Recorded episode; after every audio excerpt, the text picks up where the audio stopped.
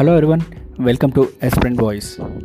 Today I'm going to discuss about a fact that recently happened which is in news that is iceberg A76 which is of area 4320 km square has been carved from the Ronne ice shelf which is located at the Antarctic region. This particular carved iceberg A76 has been floating towards the Weddell Sea.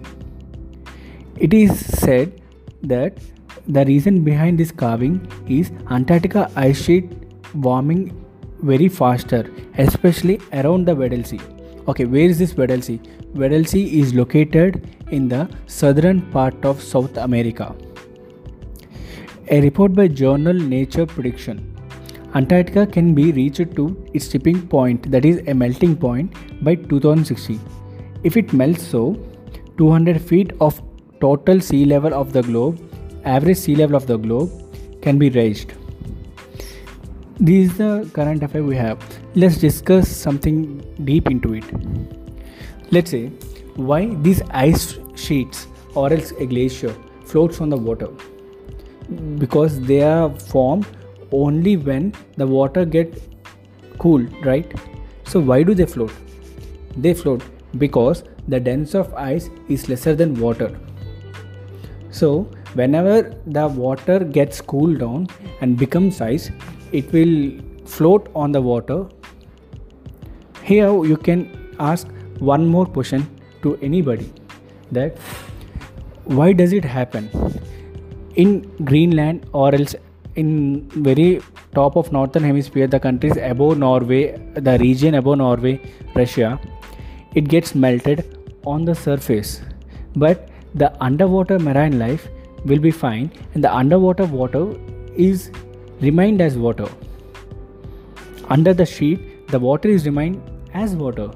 Then why do you think that this particular region has been floating ice and that particular region just float uh, uh, cool down on the floor but not uh, beneath the ice floor? This is because the antarctica ice shelf or the ice shelves on the arctic region also they cool down for millions of years.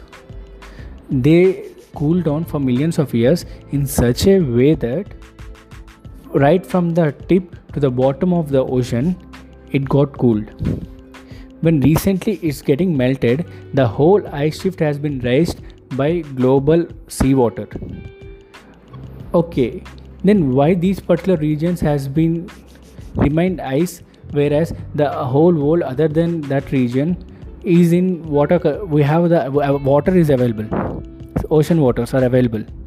This is because you will understand the solar insulation is directly onto the earth especially uh, half year on northern hemisphere half year on southern hemisphere and it eventually melted down the ice around it and this water distributed all over the globe made these ice glaciers and also ice shelves in the Antarctic and Arctic region float over the water. That's it, guys.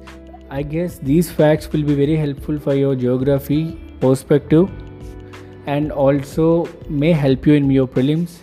We'll meet again with another current affair. Thank you. Keep listening to Aspirant Voice.